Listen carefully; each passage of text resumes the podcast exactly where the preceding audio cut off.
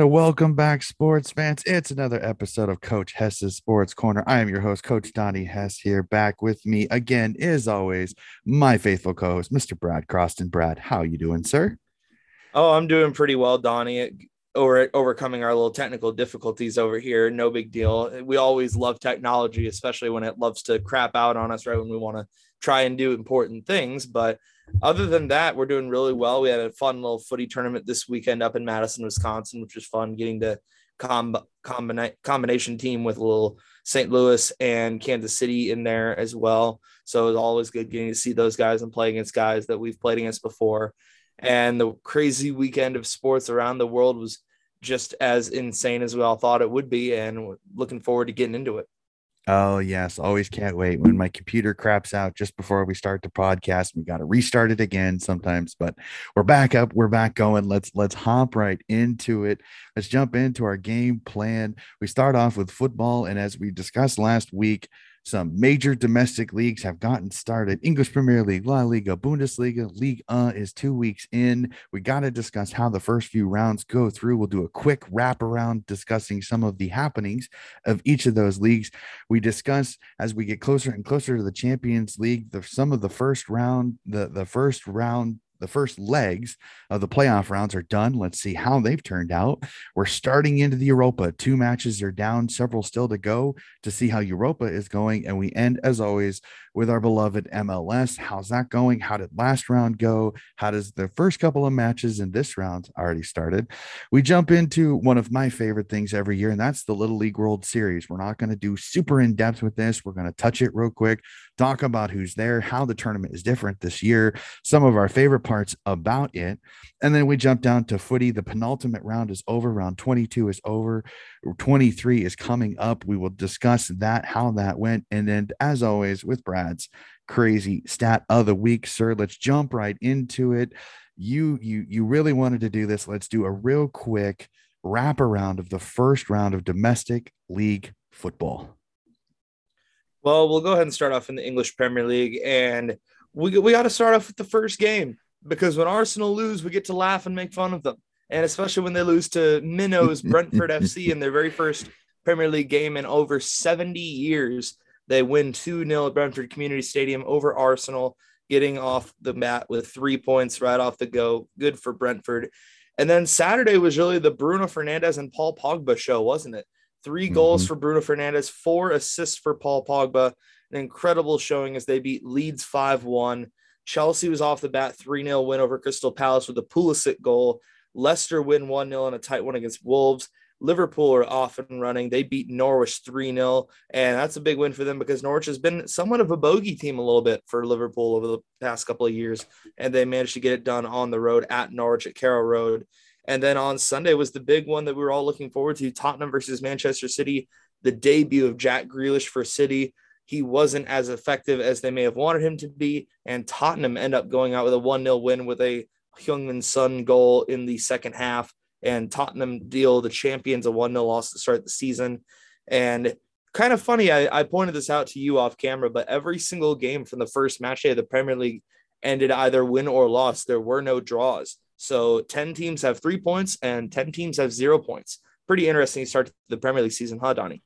Yeah, just a, cra- a crazy round. I mean, in looking at it, it's crazy to see at the bottom of the table we have you have Leeds United, Man City is 14th, Arsenal is 17th. It's just insane to see this. I know it's round one. I know. Don't don't don't don't fast forward through the episode. I know it's round one, but it's amazing to see Brentford in sixth place. I mean, right now, if the league stopped, they'd be in Europa. I know I'm jumping to many conclusions. Let's see well, how it's kind of kind of the way in uh right when the pandemic happened, right when that started shutting things down, that Sheffield would have been into Europa League as well. Mm. And they would they would have gotten that spot had they completely shut the season down, and then they turned out to get relegated as the bottom team last year. Yeah, but and, it just it just shows you the craziness of it. But a great first weekend seeing the Heung-min Son goal for for Spurs to knock off Man City. So to see that the the mighty Man City drop three points right off the bat. Liverpool's fan base is back here, and you never walk alone.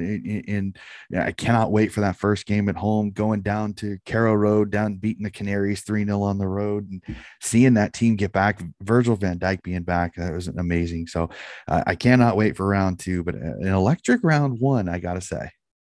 Yeah, let's go ahead and hop over to 1 now in France, and it's been quite the quite the fast-paced, hectic start over there. We'll we'll start with the champions Lille, and right now they're sitting third bottom because they had to come back from three 0 down in their opening game to come and get a three three result against Metz to start the season there, and then they go and lose four 0 at home to Nice in their second game. So the champions are not off to the best of starts. However, PSG is off to a two and two start, two of two start without Leo Messi. So he is yet to debut for his new club, Paris Saint Germain. And their next two games are on the road against Brest and against Reims. So that'll be really interesting to see when and where Leo Messi will make his debut for the Parisians. And I've gotten to watch a couple of these Ligue 1 games on beIN Sports over the last couple of days. And I got to watch the Montpellier Marseille game, which was absolutely incredible. Marseille came from 2 0 down and they won 3 2 on the road. And the Marseille fans were just going so crazy, as were the Montpellier fans, that they actually had to stop the game because the fans were going so crazy and smoking out the stadium. And I think a couple of fans actually threw stuff onto the field, which I mean, you never want to see, but it just adds to the total chaos of being an Olympique Marseille fan. I mean, it's just absolutely crazy. So Angers and then PSG and Clermont Foot are two of two so far to start the season at six points. And Strasbourg and Trion are still at the bottom with no points from two matches. And I, I gotta say, for for Ligue 1 not necessarily being on American TV as much as it might want to be, I mean, I, have gotten to see a couple of games, and the games that I've seen have just been absolutely crazy. The back and forth defense is, very interesting to see in French football, but to see PSG third, I mean, they're they're the third best goal differential of the three teams that are that are undefeated to start the season. In Angers and Clermont, both at the top of the table, both with giving up no goals and scoring five and four respectively. So, I mean, let's see how long they can last there. I mean, I think a lot of people have kind of under the impression PSG will eventually take the throne at the top of the table and probably probably win this season, especially once Lionel, Lionel Messi um, graces the the the league uh, fields uh, very soon. But um, I mean, it, it's really interesting to see Nice there in fourth, Nantes in fifth, Marseille in sixth. So the French league starting off quite interesting, starting off with some fireworks. We'll definitely have to keep uh, keep looking on to this very intriguing league uh, season. Yeah, let's go ahead and hop over to the Bundesliga real quick. I, I always love to talk about the Bundesliga, and it's been quite an interesting first match day, seeing Bayern Munich and Borussia Mönchengladbach go to a one-one draw. A fair result. I got to watch the match, and it was a it was a fair result. It was a good start to the match by Gladbach, and then Bayern really came on and dominated the second half, and really got to pretty much impose their will across most of the rest of the match. So I think a fair result there. A long way to go for Bayern as they look for their 10th consecutive title. And a 1 1 draw for Union and Bayer Leverkusen. Greuther Fürth go to Stuttgart and get dealt a 5 1 loss to start their inaugural campaign in the Bundesliga. And then on Saturday was the big stories a 5 2 win by Borussia Dortmund over Frankfurt, a goal from Giovanni Reyna, which we love to see, and then two from Erling Haaland. So that's a great start for him. And then Leipzig go down 1 0 in Jesse Marsh's first game in charge away at Mainz. So not the start that American manager Jesse Marsh would have wanted to start with the Bundesliga. But it's an interesting start to the season in Germany. Köln with a with a win as well. Hoffenheim with a 4-0 win. And then we're going to get to see the likes of Union playing Euro- Europa Conference football tomorrow in their very first European match. They'll be going tomorrow. And then Bayern played Dortmund earlier this week in the Super Cup as well. And Bayern got a 3 1 win to honor the late Gerd Muller, who passed away earlier this week as well. Uh, just I, eh, I, eh, eh, it's always the first few weeks are always fun to see how the table changes because I mean when you have Stuttgart, Hoffenheim, Borussia Dortmund, and Cologne as your first four, right now at the top of the table is, is quite an interesting sight. I mean, Bayern is there. They do have one point. They're at the top of the one point stage, a seven point in, in seventh place. So still a lot of football to be played, but it, it is kind of, it always, it's fun to just think about what if this kept pace? What if this continues to happen at Stuttgart and Hoffenheim, stay in the top four run? How interesting would the season be? But again, it's, it's, they're pipe dreams. You got to have a little bit of fun. So the first round always brings some fun tables. Like you want to take a picture because you're like, you know, know it's not going to stay this way. So you gotta have you gotta have a little bit exactly. Just, just like remember when. Mm-hmm. It's like Brentford being in six in the EPL. It's like I want to take a picture because who knows if they're going to be anywhere close to that. Exactly. And then we'll go ahead and finish out in La Liga. And it was a really interesting start to the first round there. And it was nice that now that that league is going to be on ESPN, it's going to be very visible to American fans to be able to watch that on ESPN Plus as well. Got to listen to a little bit of our our favorite MLS guys, especially Alejandro Moreno, getting to talk about it a little bit. It was really nice to listen to him. And it was interesting to watch Barcelona go out and they looked really good, didn't they? I mean, they won mm-hmm. 4 to 2. They allowed a couple of late goals, but really they looked very solid with Braithwaite getting two PK getting the first goal. And it was really great story getting to see after hearing about the pay cut that he was willing to take in order for Barca to be able to register players. He then goes and scores the first goal and becomes pretty much even more of a hero in front of the Camp Nou fans right at the start of the season. So great start for Barcelona, even without Lionel Messi. Atletico Madrid go and get a 2 1 result against Celta Vigo to start their season on the road.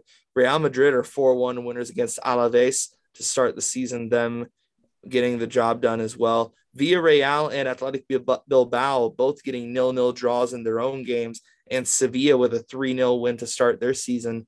So we have, quite frankly, right at the top, you can see it the five winners from match day one Real Madrid, Atletico Madrid, Sevilla, Barcelona, and Valencia. So the big dogs are all on top right from the get go in La Liga.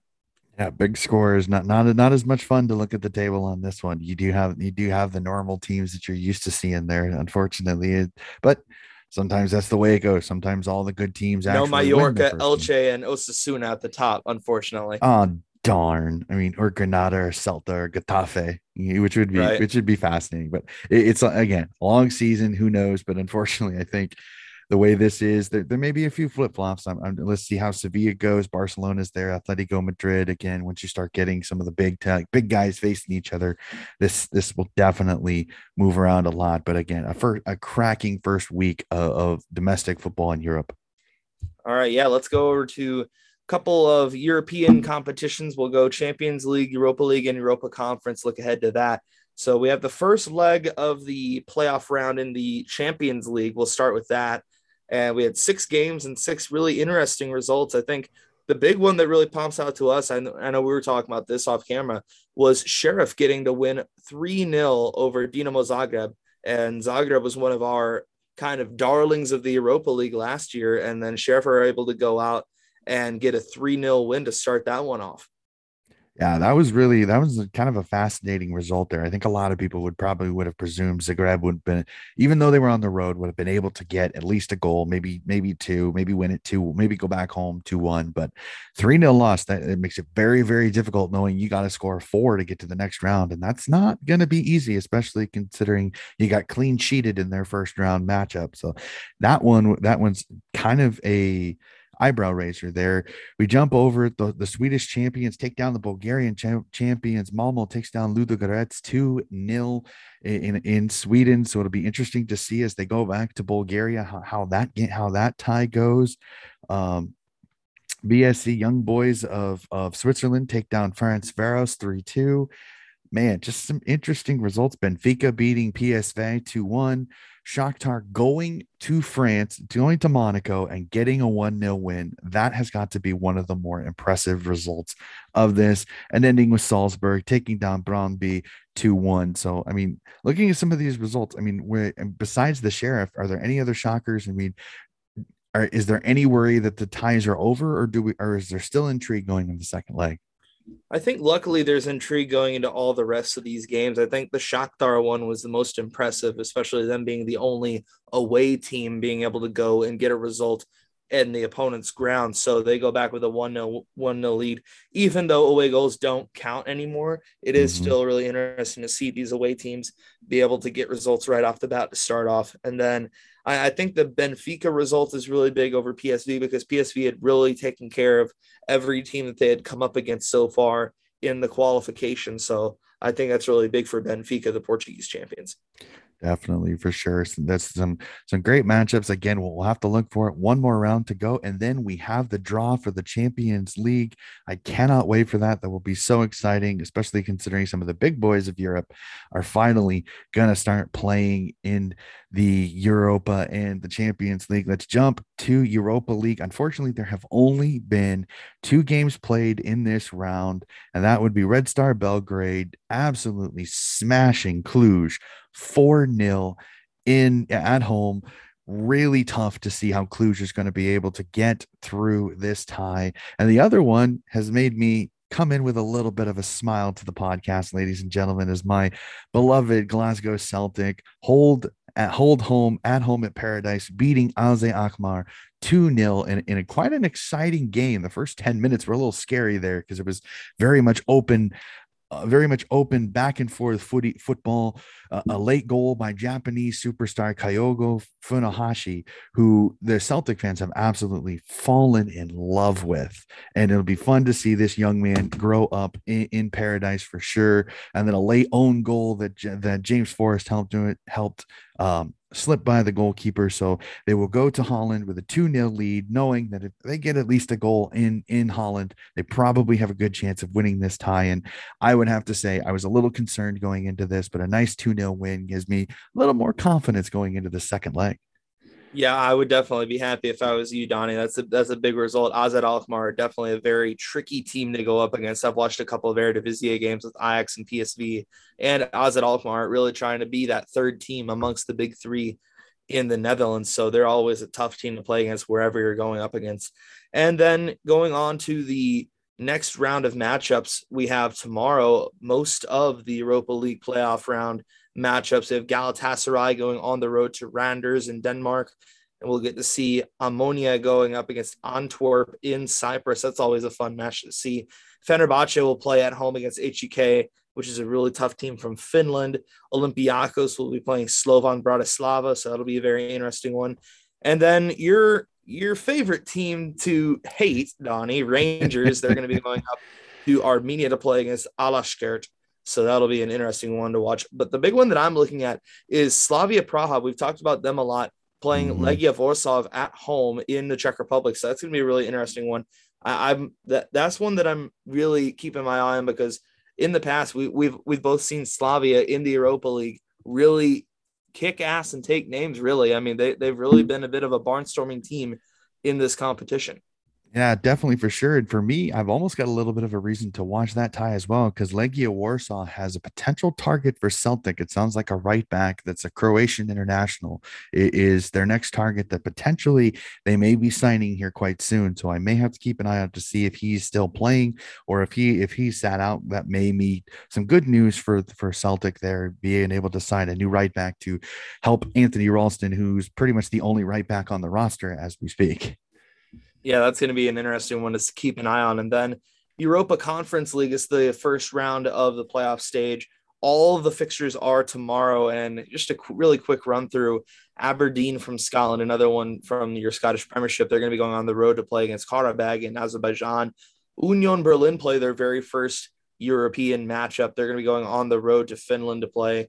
And then we'll get to see Riga going up against Lincoln Red Imps from Gibraltar, which is a really fun team to, to follow. They've been kind of they've been kind of putting their mark out there in European in the European landscape as well.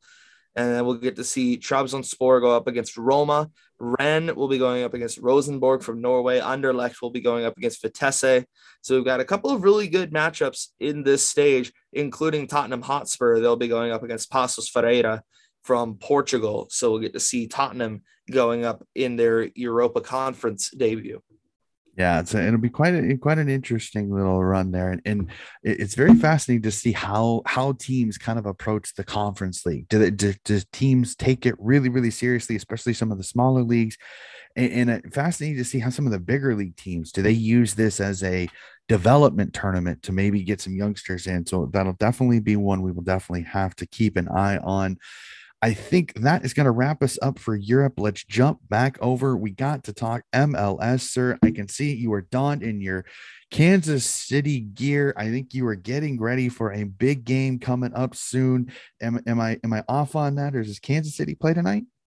it's midweek match day. So we've got a whole slew of Wednesday night matchups. We had two games last night in, as well. We had San Jose and Minnesota go to a 1 1 draw, and Colorado Rapids went to Carson and beat the LA Galaxy 2 1. And Donnie, I got to say it, Colorado Rapids are really stamping their place in this Western Conference as a real contender. They're only three points off of Kansas City with a game in hand, although Kansas City will be playing tonight. So if Sporting, hopefully, knock on wood, wins against Portland tonight, they'll be able to go six points clear with Colorado having two games in hand. So then Colorado, the best they would be able to do would be able, would be tying us on points.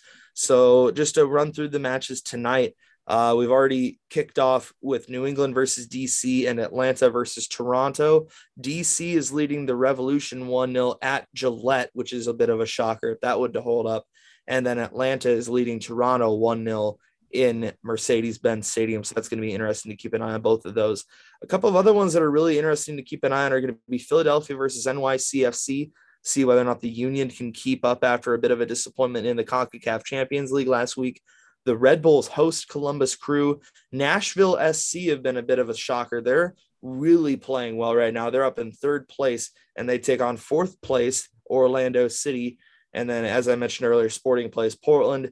Dallas is going to be hosting Seattle Sounders in the third game of a three game homestand for Dallas.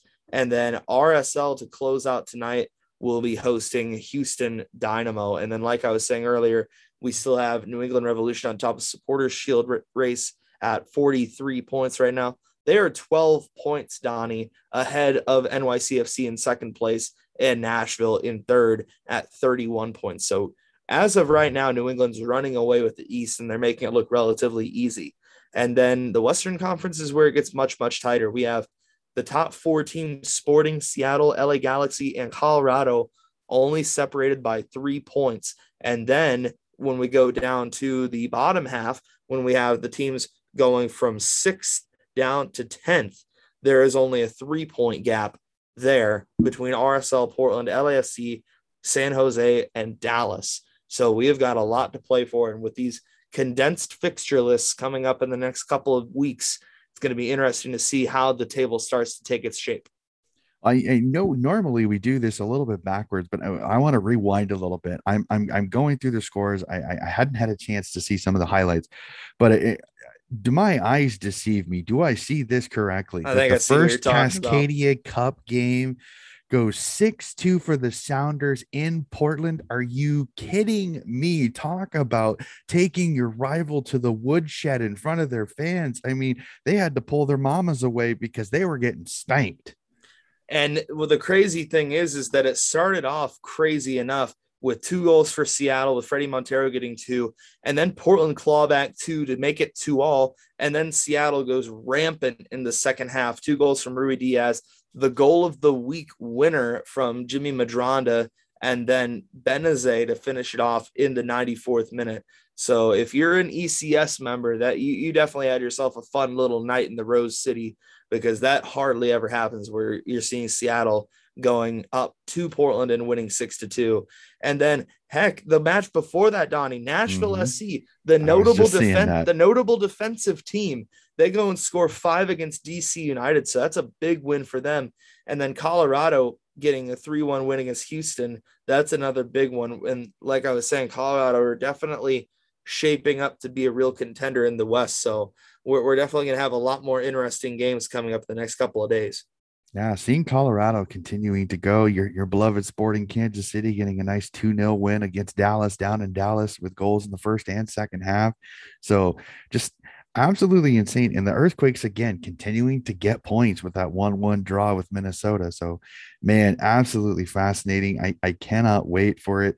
The midweek round, the midweek rounds are always entertaining just because it's interesting to see how some of these teams work in the the fatigue of playing over the weekend and then playing in the midweek. I mean, it's almost the MLS gets a little bit of the the European little look with the two games during the week. So it's always fascinating to see how that goes. But sometimes that's the way it has to be. And I think, sir, that is going to do it today for our football section. Let's jump to it. One of my favorite things of the year. I'm not a massive baseball fan, but I always love watching the Little League World Series. And ladies and gentlemen, that gets started tomorrow from recording.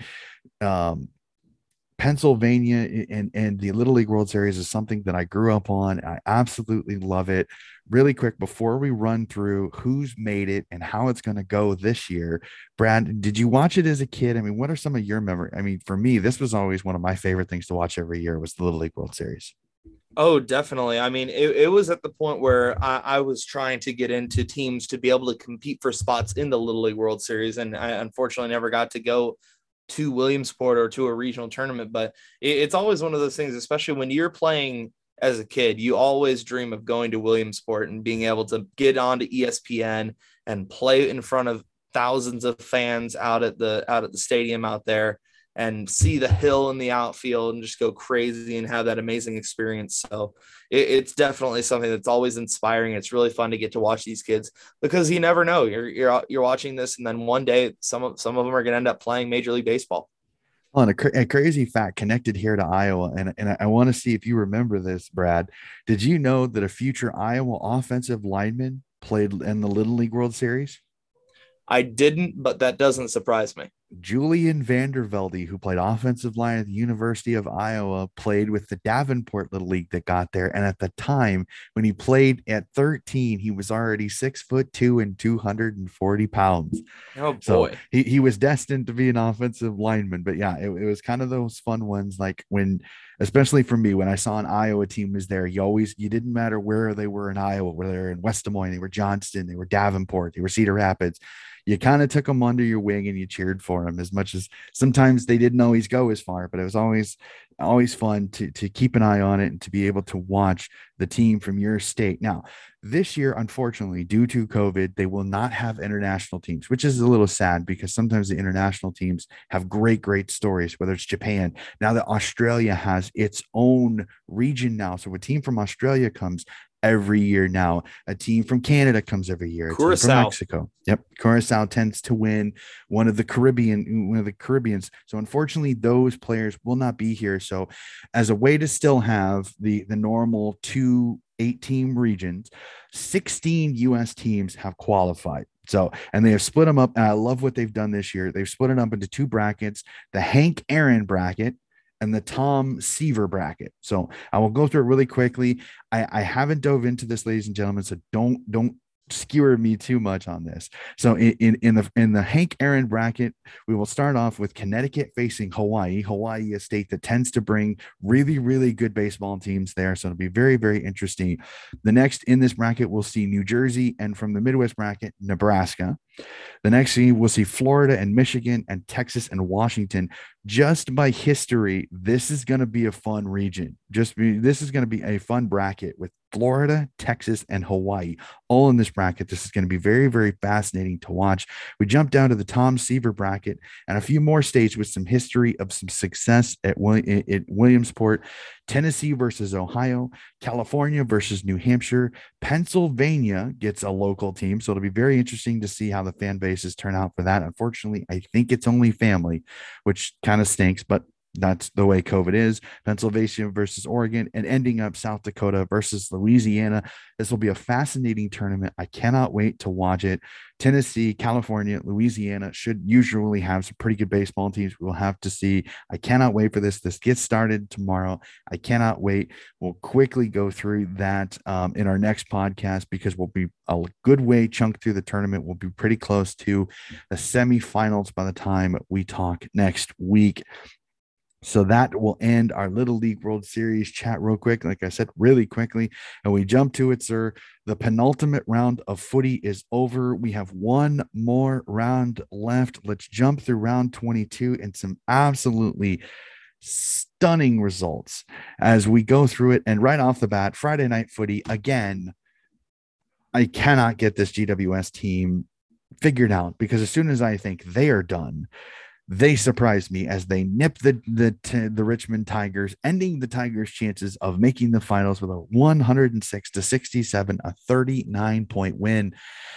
and our battle of the bridge brethren potentially are making a good case to see the finals and potentially see our beloved swans in the first in the elimination final yeah i i'd been kind of riding this richmond train as a wait until they have given you total reason to stop tipping them to not tip them. And now they have officially given me the reason and it's it's crazy to think but tiger time is officially over it seems like because now the richmond tigers definitely are not going to be in the finals. And like you said gws they, they've been they've been like in the upper tier of that group of teams that have been kind of like the inconsistent i don't know whether to pick them or not or what to think of them and all of that but time after time, GWS has really surprised us, and they've they've gone out and provided big results for them, and they've gotten a huge one here with a 39 point win in Marvel Stadium. So taking Richmond's home state advantage out of their hands and likely stamping themselves a ticket into the finals. And like you said, it could potentially shape up to be a Sydney versus GWS final if both if both teams win. Yeah, definitely. It'll be it'll be absolutely fascinating to see how that goes. But man, just has how fast Richmond has fallen. But the the million dollar question I have going into next season, and it's almost rhetorical, is is is this the end of the Richmond dynasty? Or is this just a tiny blip and maybe next year they come back and pardon the pun here, roaring back to a chance in the finals? For that, we jump we jump from that stunning w- game to another stunner to another game as Alastair Clarkson is waving his magic wand of ability as he takes a Hawthorn Hawks team that nobody gave a chance in this game and they weave another upset as the Hawks take down the mighty Western Bulldogs by 27, 64, 37. And I don't know about you, but I'm starting to think that maybe this vaunted midfield of the Western Bulldogs is starting to now become a liability more than a strength.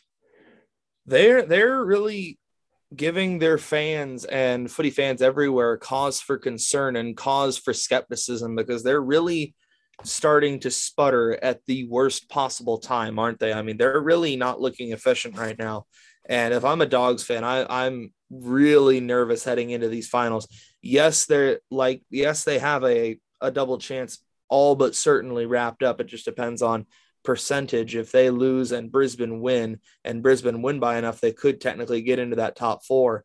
But if I'm a dogs fan, I'm very, very nervous. And then for Hawthorn, they, they've got nothing to play for. They're going out and just giving Clarko a final victory lap, as he could say. And I mean, it, it's really nice to see for them, but also from a draft standpoint. And I think we were talking about this a bit last night, but they're, they've gone from a likely second pick in the draft, and right now they're up to the fifth. So, I mean, not that not that they're going to necessarily miss an absolutely unbelievable once in a generation player at number two, but you never know. Uh, a, a, slip that far could potentially lead to opportunities that might not or might take away opportunities that otherwise would have been available at pick two.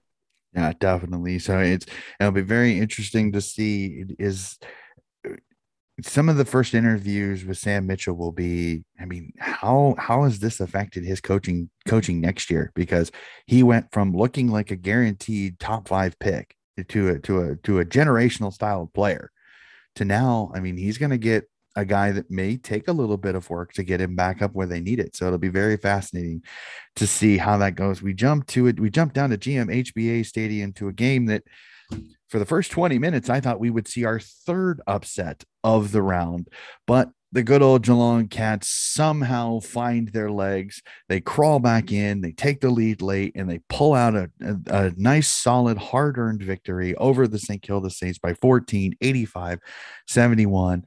And the Cats, the one impressive in this game, uh, with with some of the issues that they ran into, another win, and they keep their chances of a minor premiership still in the in, in, in the in the works yeah, they win, but they do lose Tom Stewart to a foot injury, and it very well could be season ending. And I think for Geelong, yes, it's a win. It, and like you said, it wasn't necessarily the most impressive, but it, it was a it was a gritty type of hard nose, just grinded out type of win that at this point in the season, you really just need to get. I mean, we were talking about the dogs and how their result was really worrying. I think that for Geelong at this point, anything will do. I think that once we get to this point in the season, it's it's it's kind of that mentality, and I think in their in their eyes, they're still in with a shot at a flag, and especially considering the fact that the dogs have been spluttering a little bit, and they're gonna get a double chance. Then I, I'm I'm sitting a little bit easier if I'm a Geelong fan right now. Yeah, definitely. Yeah, I would I would completely agree with that. Now now I don't know about you, but I, I don't really want to talk about both of these games individually. Let's let's kind of put them together because both these games are absolute destructions. As the next two games of the round sees Port Adelaide crush the Carlton Blues 95, 140 to 45. Yes, I said that correctly 140 to 45. And to not be outdone, the Brisbane Lions just after them against the Collingwood Magpies beat the Pies 142 to 57. So both of these teams with impressive over nine over 80 point wins. I mean, eh, which which is in more trouble right now, Collingwood or Carlton? I, I that's a really good question. I, I think that I I couldn't really give you an answer to that because in in more ways than one, they're both dealing with their own problems. Carlton is going to be losing Eddie Betts due to retirement, and they, they've lost several other players due to injuries over the course of the season. So we don't know how they're going to pan out.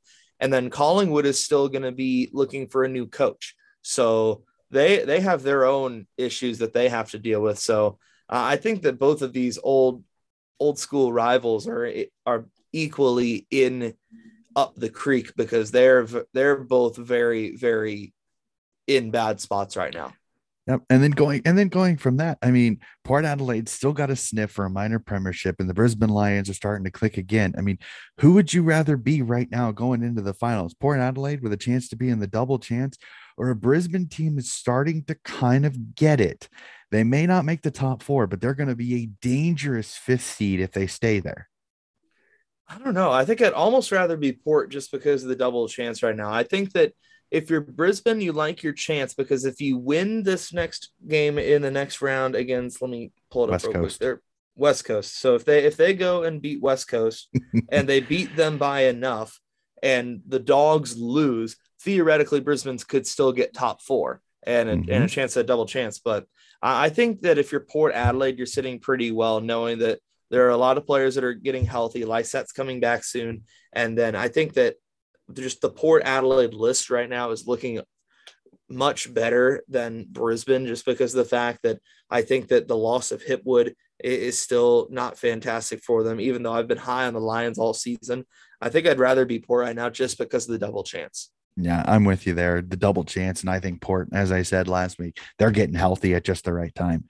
Uh, where Brisbane still have a few injuries that I think they really haven't fully replaced. We jump to it to the game that I don't know about you, sir, but this one had me as an emotional roller coaster on this one because there for a while near halftime, I thought, eh, this should be a relatively easy game for the Swans as the Swans edge out the North Melbourne Roos 91 77 it, just a roller coaster game. I mean, I don't know. I mean, what, what were your thoughts as this, especially when North Melbourne had it down to what was it, four points there midway through the fourth quarter? Yeah, it, it, it was a little bit concerning once that that started to happen, and then it got even more concerning when Nick Blakey, a revelation at halfback, went down with what has now turned out to be a cracked leg, and he's out for the season. So that's a really big blow for Sydney heading into the finals, which I'm absolutely fuming about. But we, will we'll turn off Swans fan TV for now. But I, I think in terms of the game, I think that like I was saying earlier about the Geelong game, I think it, at this point it's really a just grind them out, do whatever you need to do, get the win, move on type of mentality. So good for Sydney to be able to get the win, be able to keep the move on toward finals. And as long as they're able to keep winning, that's what they really need to focus on right now because they've got a tricky matchup against Gold Coast, who, who they would need to avenge an earlier season loss to, and then a potential finals matchup against potentially GWS. Mm-hmm. Yeah, definitely. I agree. This is this is one of those, as I said, the, I this game scared me because North Melbourne has been playing such a tough brand of football. So to get a win, no matter what by what, it, it is a well earned four points. Congratulations, Swans. We move on. The D's are back to it again as they take down the hapless Adelaide Crows, uh, 104-63, a 41 point win. I mean, if I'm if I'm a D's fan right now, my confidence is starting to grow a little bit because maybe just maybe the D's are getting healthy. They're starting to play better footy at just the right time, just before finals. Yeah, I think that of any of the top four teams right now, I would most want to be a D's fan right now because, like you said, they're getting healthy. They're playing great footy. Right now, they're in line for a minor premiership and they're looking right now like the best team in the competition because their whole unit is firing at the right time and they're looking very, very dangerous. Definitely, for sure. We jump. We jump to a, a, another blowout, unfortunately, as the Essendon Bombers continue their hot streak smacking down the Gold Coast Suns 98 to 30, a 68 point win. I mean, I don't know if it's you, but even me as a Swans fan, like I'd almost take GWS because I think Essendon may be the scarier matchup in in that elimination final. They're playing really well right now, aren't they? And now they have a matchup against Collingwood and they win, they're in. And mm-hmm. it'd be quite the story uh, seeing how they've been able to grow and get better over the course of the season. And I, I got to say, this matchup, potential match between Brisbane and Essendon in the finals, that is a really tasty matchup. And you know that in an elimination final with these two teams knowing that they have to win to stay in, I mean, that's going to be a really good matchup if it stays like that. And you take the fact that Joe Dana, the Joe Daniher discussion, because Joe Daniher gets to play his former team, and can he continue the streak? The fact that the, that Essendon hasn't won a final in over 17 years. So, I mean, it's it's so it, it's so well known. There's even a website with the countdown of the days of how many days it's been since Essendon has won a final. Um, I'm, I'm not going to go try to find it what the day total is, but let's just kind of like kind of like the clock. It's, at, it's kind of like the clock at Hamburg that they used to have, uh, how, having never been relegated from the Bundesliga, and once they finally went down, they had to take the clock down. Yep, it'll it'll. I think it'll finally bust, but we'll have to see. But that was it's fascinating to see how that one goes. We jump to it to uh, I'm I'm going to say it right now. Game of the round. The the score may not be the complete total, but this was the game of the round just because there were fans in the stands, an electric atmosphere, and a streak has died. The Freo Dockers have finally defeated the Eagles for the first time in over 11 meetings. Dockers take down the hapless Eagles by 15, 79 64. And by golly, did you see Caleb Serong's goal of the year potential candidate from the boundary there, middle way through the fourth quarter, that I think really propelled this Dockers team to a massive win to keep their chances of finals alive? It's completely swung the game on its head. And I, am I'm, I'm just gonna say it, Donnie. I, I gotta say it. Reverse psychology works its magic again. And you're welcome, Freo. Oh, that was absolutely spectacular. I had to chuckle when that game ended because I'm like, oh, Brad's three for three. yeah, that keeps the train rolling. Oh man, absolutely fantastic. And sir, it, it is it is almost bittersweet, but we are up to it. Round 23, last round of the regular home and away season. Let's do our tips and we'll see who's going to make the finals and who's going to fall just short. And boy, do we get an absolutely magnificent game to start off Friday night footy. Number four, Western Bulldogs. Number three, Port Adelaide Power. Who do you got winning this one? This is a tough one to call. It's at Marvel. So you would think that home state advantage would tip the Bulldogs. But I'm almost tempted to pick Port Adelaide here just because they're playing a little bit better footy right now. I think it's it's a toss up really for me, but I think that uh, I'm going to go with the dogs here just because I think that it's going to be a bit of a wake up call the losing to Hawthorn last week. So I think that they're going to realize that they have to get going in time for finals. And I think that they're going to be up for it. But I yeah, like I said, it's a toss up for me, and I could just as easily pick Port Adelaide, but I'm going to go ahead and go with the dogs here at home. See, for me, I'm I'm gonna use the reverse on that. I I'm liking Port Adelaide much better than I'm liking the doggies right now. I don't like the body language. I don't like the messaging coming out of it. I just I kind of feel like excuses are being made now. So we'll really have to see. But I like Port. I I, I said it a couple weeks ago. I said Port's getting healthy at the right time, and this is absolutely perfect for Port. This gives them a big chance to not only staple themselves in the top four with a chance to be top two and host a final at the port at the Adelaide Oval. But to get themselves on a roll just before finals could potentially send them with a chance to get them to a grand final if they get going. So I'm going to tip the power on this one. We jump to it in a very intriguing matchup with the Richmond Tigers hosting the Hawthorn Hawks, MCG Alastair Clarkson's last game as the Hawthorn Hawks coach and I'm going I'm going on emotion. I'm going on it. I'm going to tip the Hawks on this one. I don't like the mojo of the Tigers right now. I think with the losses, with the injuries, Cotchin's out. I just don't think the Tigers have enough. Clarkson is coaching his you know what off right now. I'm going to tip the Hawthorn Hawks in this one.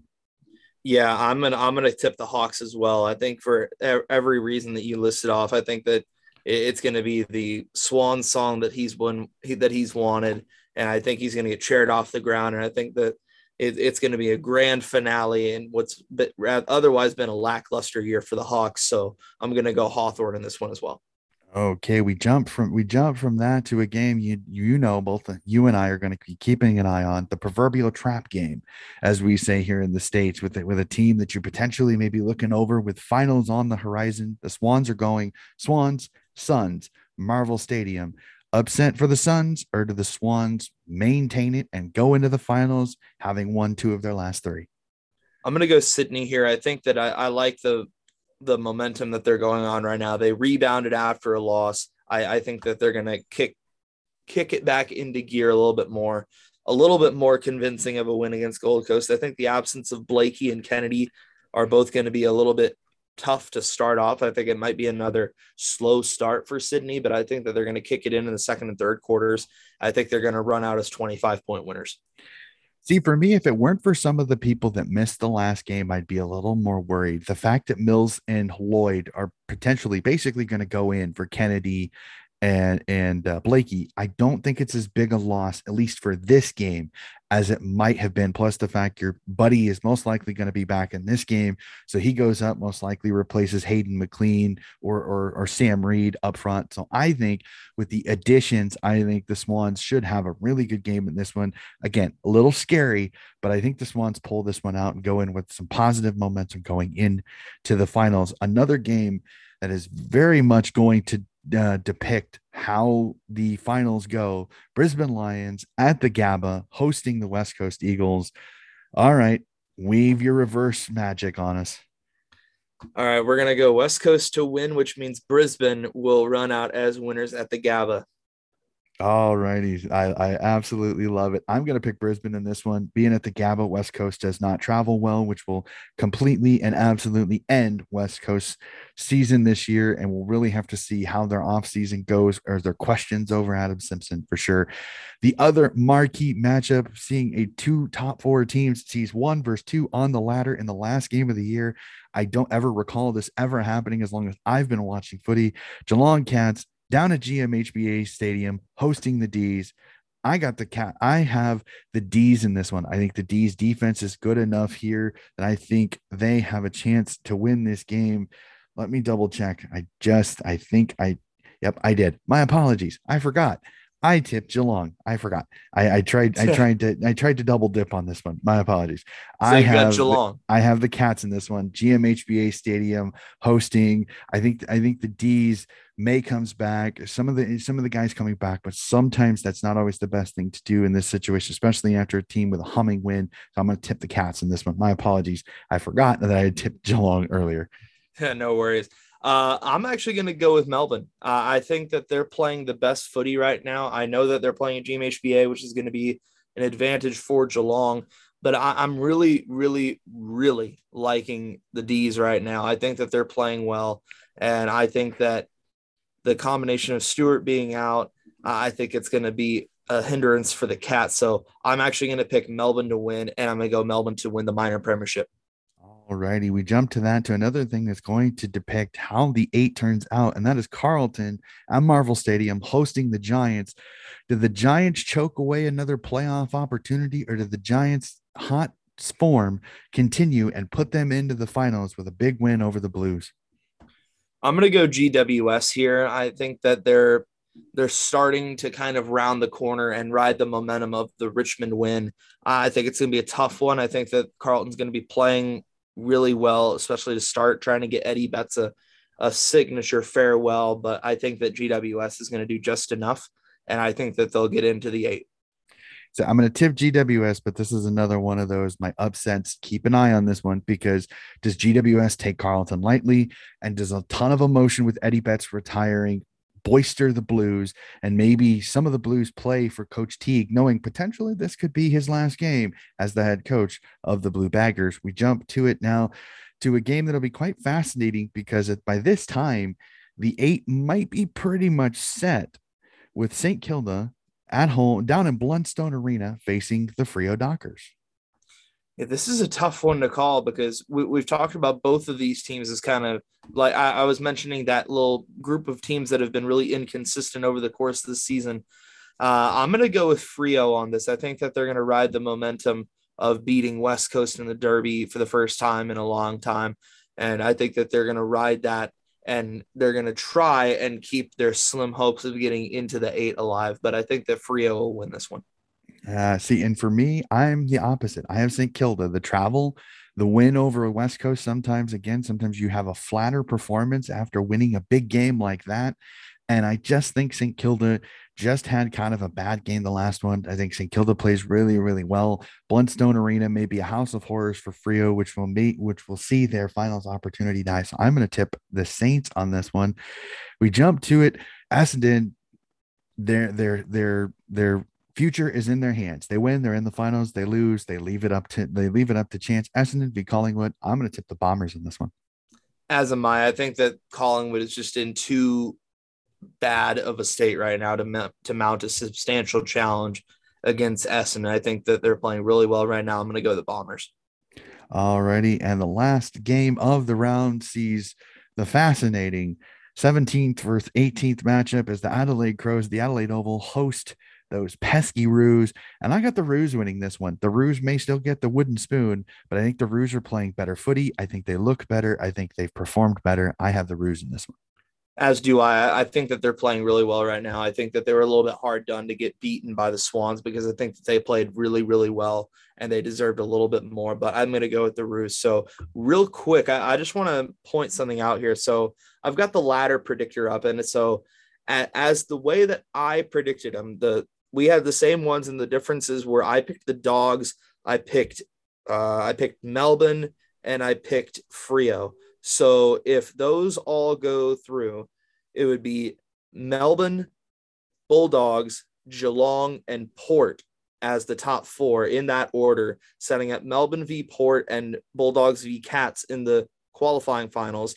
And then five through eight, respectively, would be Brisbane, Sydney, GWS, and Essendon. So now if we flip these, if we go Port Adelaide over the Dogs, if we go Geelong over the D's and St. Kilda over Freo, then that would have Geelong one, Port two, Melbourne down to three, and the Lions up to fourth.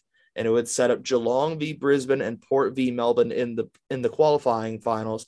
And they would have the Dogs go down to fifth and play Essendon in an elimination final, and Sydney GWS in the other elimination final. So with those differences, that really shapes up to to kind of really shake up the way that the eight looks, but it it, it does hold steady from six to eight with Sydney, GWS, and Essendon as the last three in yeah it'll be fascinating to see how some of these results go and it's going to change it's going to it's going to fluctuate it'll be fascinating but an absolutely bumper round 23 and next week sir we get to talk finals because i don't know if you saw during this week the the pre-finals buy has been scrapped it has been moved potentially to either in between the in between the elimination finals and the preliminary finals or like our Super Bowl here in the States, a final in between the prelims and the grand final, giving two weeks before we get a champion crowned. And I don't know if you just seen this. I just saw it come across my desk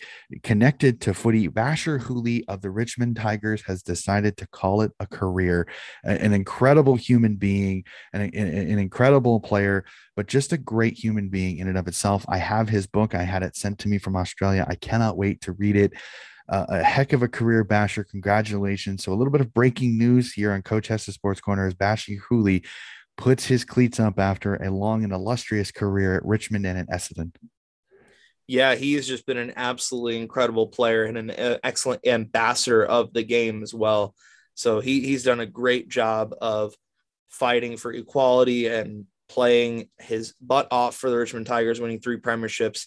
So he's going to live long in the memory banks of every Tiger fan for a very long time. And like you said, the book is fantastic and all, all the best to him he, has been a great player to watch, and I think it's going to be really interesting seeing how Richmond goes forward now. Now that that is going to add on top of everything else that's going to happen in this offseason for the Tigers. Mm-hmm. Cannot wait. And, sir, we've come to it. We're, we're, we're to my favorite part of every episode. Here it is. Here we go, Brad. What is your crazy stat of the week? Okay, so we, we've got a really interesting one here, and it has to do, of course, with baseball because there's never any shortage of absolutely outrageous stats. So it it branches off of something that happened on Saturday night, and that's Tyler Gilbert of the Arizona Diamondbacks in his very first career start. His first career start, he throws a no hitter, which is absolutely incredible and he joins a list of four players this season to throw a no hitter in their first complete game.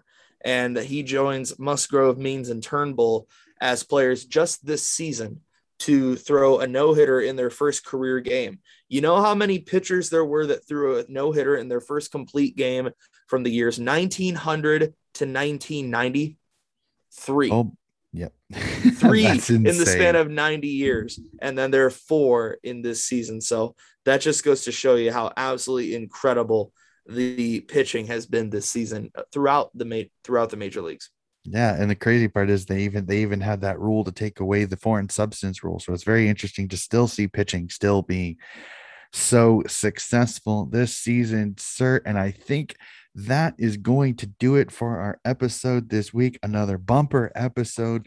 We get closer and closer to the finals in footy. We're getting closer and closer to getting into the meat of the season the domestic league. And as we stated here, coming up here in a couple of weeks, college football here in the States is getting closer and closer to coming. Keep an eye out. We will have a college football season preview episode coming out. We cannot wait. Again, Brad, another awesome chat, sir. Definitely, Donnie. It's been crazy seeing what has happened so far. And I think that going into the next episode, what I'm going to do is I'm going to try and see all of my picks. I'll, I'll go ahead and list them out for myself and see what my tipping record for for footy this season has been and I'll have to compare it to yours and we'll have to see just how successful we have been in terms of tipping this season. So it's going to be interesting seeing that and then hopefully we'll get to see a couple of really interesting games over the course of all of our sports.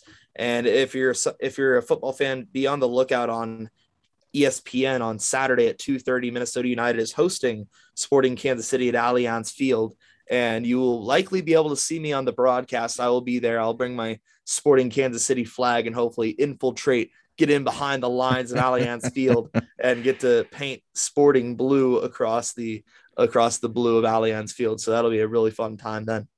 Oh, I hope you enjoy it. Safe travels, sir. Enjoy the game. Hopefully, hopefully your hopefully your Kansas Sporting Kansas City play well up there. We cannot wait, ladies and gentlemen. That is another episode of Coach Hess's Sports Corner. Again, if you like it, please share, subscribe. Let me know how it's going. Please follow myself, got Coach Hess 40 on Instagram, on Facebook, and on Twitter. Please reach out. Would love to see some feedback on the show to to let us know how we're doing, how we can improve, and how much um, how much you listen to the show. We'd love to hear. Um, that will be it, ladies and gentlemen, and we will see you again next week.